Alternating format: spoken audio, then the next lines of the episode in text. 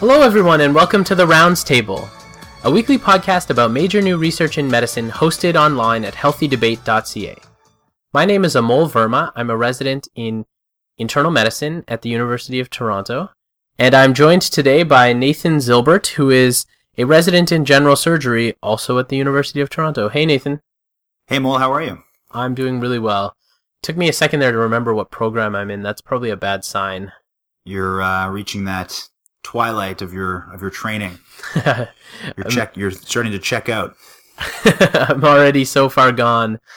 Uh, all right. Well, let's see if we can pull things back together and talk about two really interesting studies this week. First, we're going to talk about a new therapy for preventing post-operative DVTs. And then we're going to talk about intra-arterial treatments for stroke.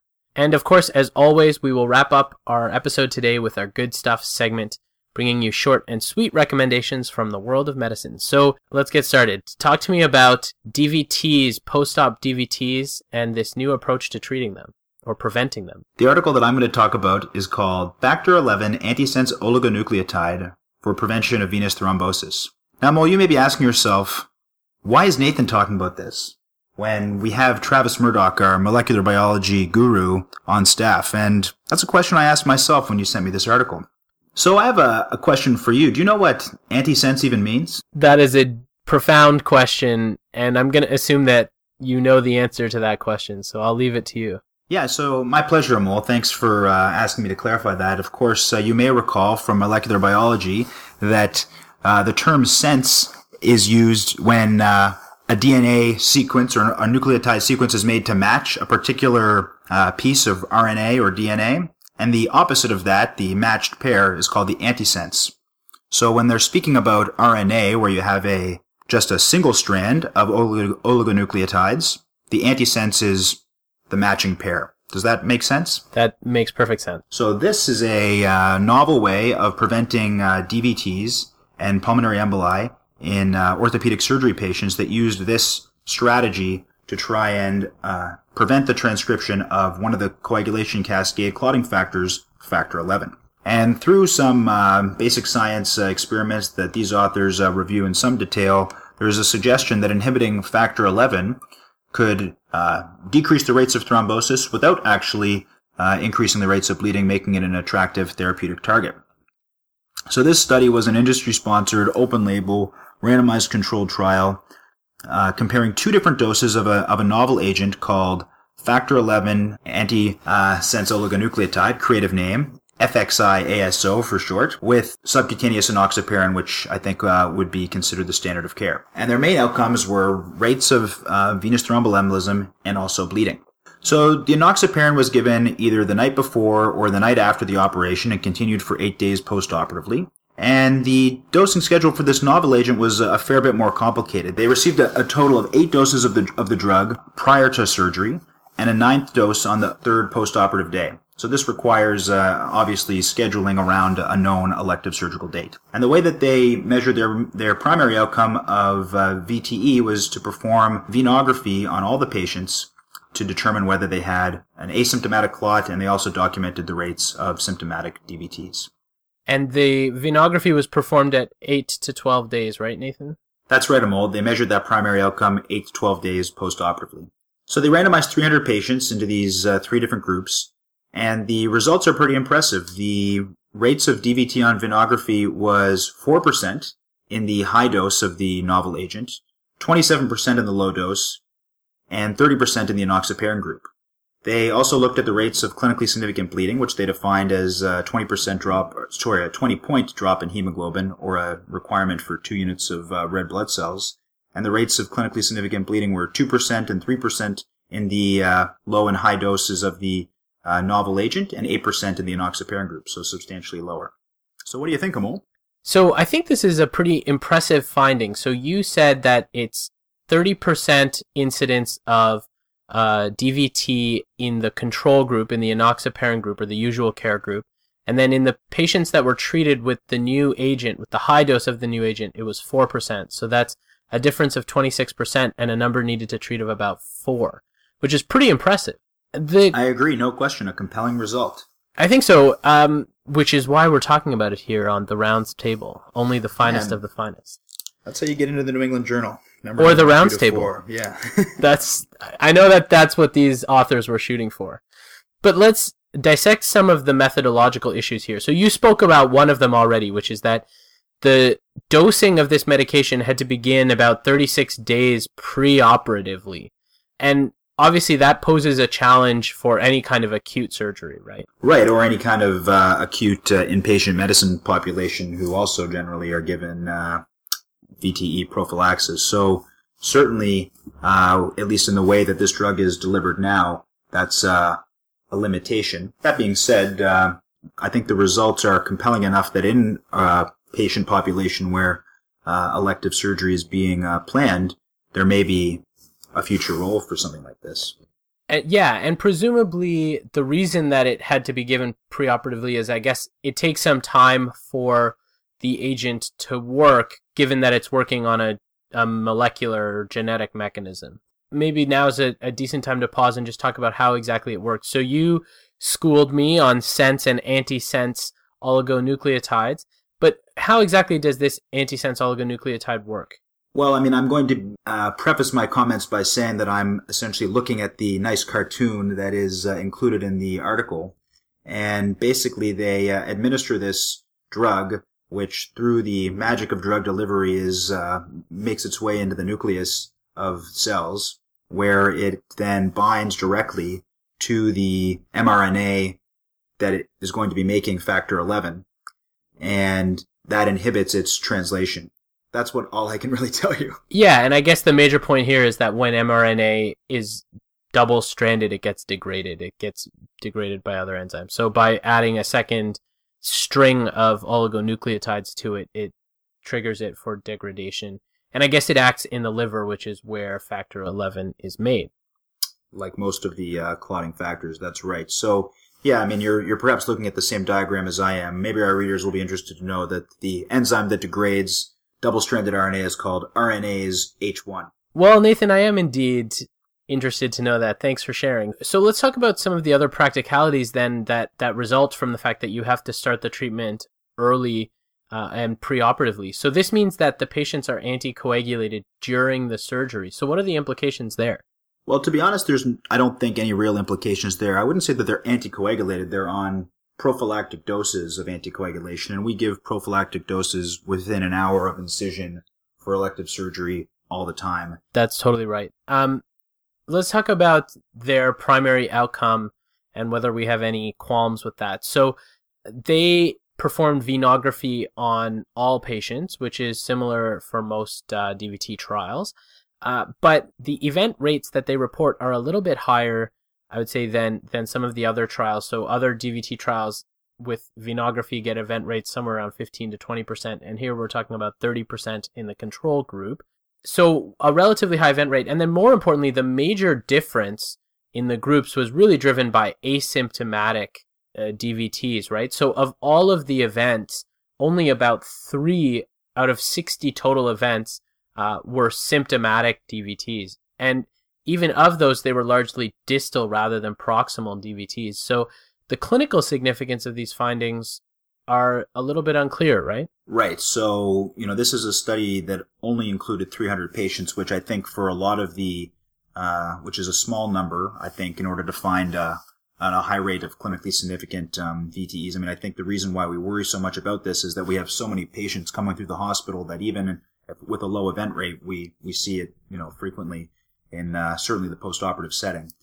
Uh, they still showed, you know, a significantly, probably not statistically significantly, uh, decrease in, in, proximal deep vein thromboses. You know, only one in the high dose group compared to seven in the low dose group and four in the enoxaparin group. So, I mean, there's a sort of suggestion that their effect is seen in the more clinically significant types of VTEs that they specifically looked at. But I completely agree with you that, you know, this is, if anything, a sort of preliminary suggestion of what might be an exciting novel way to provide VTE prophylaxis in our patients. It's, but I don't think that the data in this study uh, and the, the size of the population studied gives us any kind of data to, you know roll this out uh, you know tomorrow. Right. Yeah, and I guess that's reflected in the fact that this is a phase two randomized trial, right? So there's still we will see. I guess what we're what this tells us is that we will see in the next probably three to five years a phase three study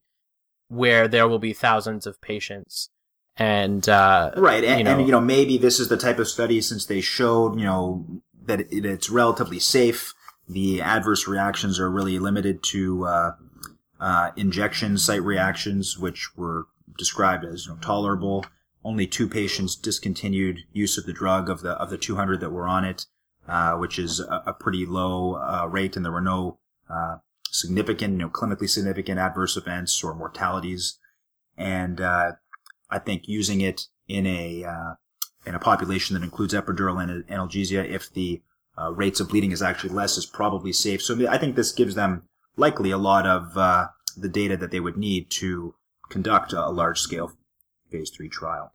Yeah, exactly. And then I guess some of the other points that we haven't discussed yet are the cost of this drug. Do we know anything about that? It's probably a little early in its development. They don't mention it at all. Yeah. It's too early but, in its uh, development. I, I, did look at the cost of the uh, stock of the company that makes it and its trend over time, and I think unfortunately we missed the boat. And uh, this uh, this uh, company, Isis Pharmaceuticals, has gone from in 2011 about 15 bucks, 10 bucks, all the way up to 72 bucks. So people are excited. About this. People are excited about this and drug. other drug uh, that these company this company makes, which is a whole series of uh, antisense oligonucleotides. So uh, it's one to watch, maybe. thanks, thanks for the. So the rounds table has deviated into a stock tip, uh, financial advice. We should make a clear disclaimer that neither of that we're probably less qualified to talk about stocks than we are to talk about oligosense nucleotides. Past performance does not predict future returns. All right. Uh, I want to talk about one uh, last thing about this topic, and then we'll wrap up. the The main thing I think that's really interesting about this, from a scientific point of view, is that it challenges a couple of the conventional wisdoms of thrombosis.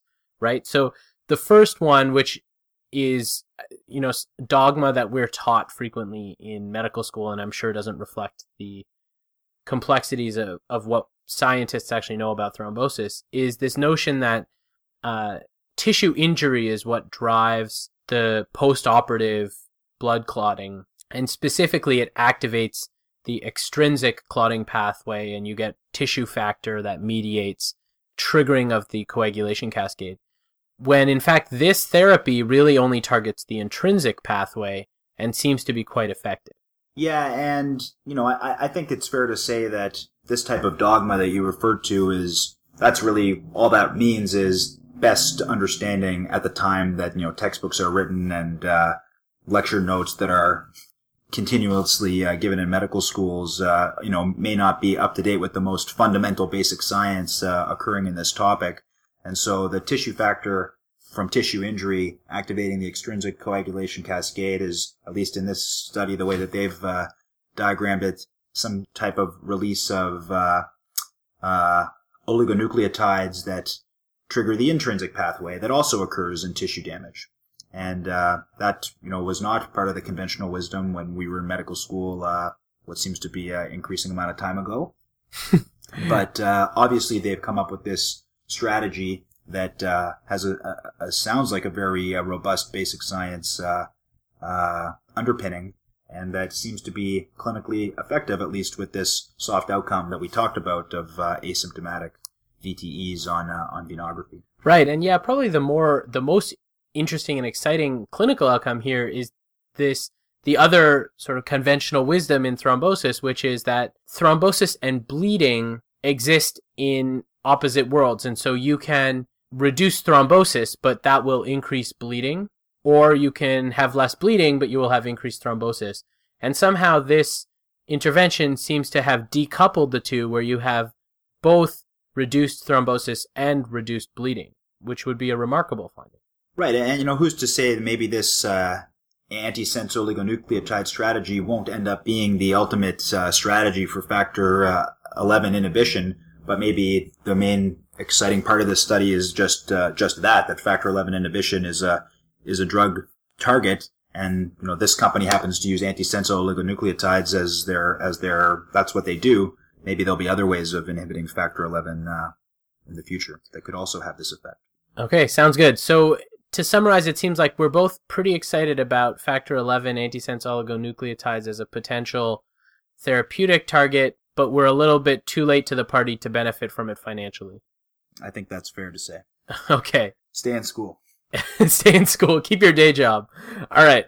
Why don't we wrap up and move on to our next topic? Okay, so I want to talk about a new approach to treating stroke, intra-arterial treatment, and the results of a new trial called the Mr. Clean trial. What do you mean by intra-arterial treatment? Is that really new? Isn't TPA intra-arterial treatment? So, in a sense, TPA is actually systemic treatment. It's a systemic thrombolytic treatment that is, in fact, not intra-arterial. It's intravenous TPA, and then it goes around the whole circulation, and it does act in the arteries. But when we talk about intra-arterial treatment, we're really talking about three different modalities. The first is that all involve catheterizing the arteries. So the first is local administration of a thrombolytic like TPA to dissolve the clot via a catheter that's close to that artery. The second is clot retrieval with a mechanical device. Oh, there's only two ways. I'm not so good at counting. Uh, so we're not talking about an intravenous bolus of TPA. We're talking about something in the interventional neuroradiology suite where they're actually catheterizing the cerebral circulation. Yes, exactly. And the reason that this is thought to have potential therapeutically is because, first, TPA has a relatively narrow time window when given intravenously, right? So now we're talking about about four and a half hour time window from symptom onset. The second is that there are many contraindications to TPA, which uh, limit the number of people who can actually get that intervention. And the third is that uh, intravenous or systemic thrombolytics seems to be less effective at opening major blockages of the large blood vessels. So it seems to be more effective at moderate to smaller sized lesions rather than large lesions. And we should I should just take a quick second to note that we're talking about TPA, but that's just shorthand for all of the various agents that can be used for thrombolysis. All right, so this was a pragmatic randomized control trial where they compared intra-arterial treatment, either the mechanical therapy or the local delivery of thrombolysis, uh, plus usual care versus usual care alone. So basically the addition of the intra-arterial treatment. In fact, 90% of the patients in both groups got intravenous thrombolysis. So this was really the addition of this intra-arterial therapy. They enrolled patients who needed to have a moderate degree of neurological dysfunction dysfunction as a result of the stroke. So they had a score of at least 2 on the NIH stroke scale. And importantly, all of the patients had to have a radiologic diagnosis of occlusion of one of the major arteries patients were randomized to this intra-arterial therapy if it was within six hours of symptom onset, so a longer window than the 4.5 hours of TPA. So they enrolled 500 patients at 16 centers in the Netherlands, and they found that in the treatment group, in the intra-arterial treatment group, there were more patients who were functionally independent at 90 days follow-up. So in the treatment group, 33% were functionally independent, whereas in the control group, 19% were functionally independent, which is a number needed to treat of seven patients to improve functional independence. And all of their various clinical and imaging secondary outcomes favored the intervention group. So what do you think? Well, it certainly seems like a very impressive result. I, guess, you know, you mentioned this is a new treatment, but I, I didn't recall it being that new. I mean, since I've been in medical school and in my residency, there are interventional neuroradiologists doing these things. So what's new about this study? Yeah, so you're absolutely right in the sense that the idea is not new at all. And in fact, we've been trying to study intra-arterial treatments for stroke for many years. A couple of things are important. One is that the original studies of intra-arterial treatment were compared to patients who did not receive thrombolysis. And they showed benefit, but they weren't compared to the standard of care, so that's not that compelling, right? The second set of studies using intra-arterial treatments actually were negative. They didn't show that the studies that the intervention was beneficial. So what's different about this step? So there's a few differences. The first is that in some of the original studies, they had a pretty narrow window in the time between patients receiving thrombolysis and patients receiving the intraarterial treatment. Meaning, so for example, in one of the big studies, it had to be that you, you would receive the intraarterial treatment within 40 minutes of getting your thrombolysis. Now, that's important because in this study where they didn't have such a requirement, they could actually assess whether patients had a good response to the thrombolysis alone and then exclude those patients from this trial. The other things that the older studies didn't do is they didn't do pre-treatment imaging to confirm a large clot. So something like half of the patients in the previous studies didn't have angiographic imaging to say where the blood clot was. And You mean uh, CT angiographic? yeah, exactly. Exactly. And so that's another thing that this trial did was focused on the patients who had those large blo- blood clots and were likely to benefit from this intervention. The, the, there's one other point about the difference from previous studies that is important, which is that in this trial, they used a large number of latest generation stents, uh, which were which are retrievable stents, which are probably superior to the first generation of stents. So basically, the original stents, and this is obviously way outside of my area of expertise, so this is based on the little reading I did around it. But the early generation of stents um, were actually sort of corkscrew clot removal devices or stents that you could leave in. The latest generation of stents are actually retrievable, which is that you put in the stent, it pops open, and it actually traps the clot within the struts of the stent. So it reopens the blood vessel, and then later you can pull out the stent and pull out the clot with the stent so that you don't need to necessarily leave in a stent, which could, you know, then be prone to getting restenosis, which is probably the biggest problem with leaving stents in. That's probably another reason why patients are benefiting in this study as opposed to previous studies, which is that the technology has just improved. So I think the major takeaway point from this study is that this large randomized controlled trial in multiple centers uh, showed that intraarterial treatment using the latest generation of technology uh, was effective and safe when administered within six hours after stroke onset and was in fact superior to standard care with thrombolysis in or- order to help patients achieve functional independence 90 days after their stroke. Well, it's been a long and winding road through a variety of blood related studies. Why don't we come to our good stuff segment? Sounds good. So my good stuff this time is a uh, podcast from the Freakonomics podcast. Uh, Wait, wait, wait. You're endorsing another podcast? Is it entitled The Rounds Table and found at healthydebate.ca? it's uh, going to be linked from the rounds table at healthydebate.ca, which I think makes it uh, of interest to our viewers. I mean, our listeners. uh, this episode on the Freakonomics podcast was called uh, Why Doesn't Everyone Get the Flu Vaccine? And it was uh, obviously geared to uh, a lay audience, but it discussed uh, some of the reasons why people don't get the vaccine and incentives to increase vaccine uh, uh, use. Those candy bars that they give out at the hospital are, it's no accident that they're, they're doing that. It seems like even, even doctors respond to those types of incentives, as you might, uh, experience for yourself. They also had, uh, an interesting tangent on the way that the CIA, uh, recruited some vaccine, uh, programs in, uh, Pakistan to uh, help track down Osama bin Laden, and that uh, effort has resulted in some problems with vaccine programs in that part of the world. So it was, it was a very interesting episode.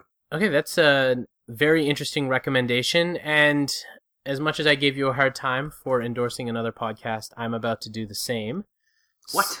so, Is it the Rounds Table hosted on healthydebate.ca? well, we will link to it from our own website, so I think it'll be of interest to our listeners. A wise man once told me. Okay, so this is actually a good stuff segment that comes at the recommendation of one of our listeners. So this is a shout out to Andrew, um, who told me about the Reith Lectures. So this is an annual distinguished lecture series that's hosted by the BBC.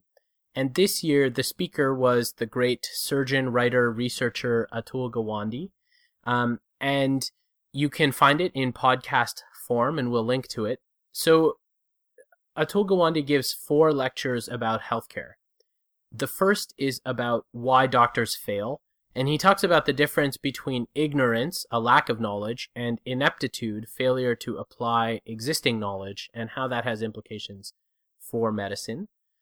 The second lecture is about working in teams and working with complex systems. Uh, and then the third lecture is about aging and dying, and I actually think it's the most poignant of the four, and it draws on some of the content from his latest book, Being Mortal. And then finally, he talks about well being and population health. And I have to say, the four lectures were really quite a joy to listen to. He's such a wonderful storyteller and a real sort of thought leader in healthcare. So I highly recommend it. Thanks, Amol. I'll definitely check those out. You should. He's an he's a great surgeon plus, much like yourself, Dave. I'm blushing. All right. Uh, it was really great to do this with you, and uh, talk to you again soon. Always a pleasure, Amol. Take care. See ya.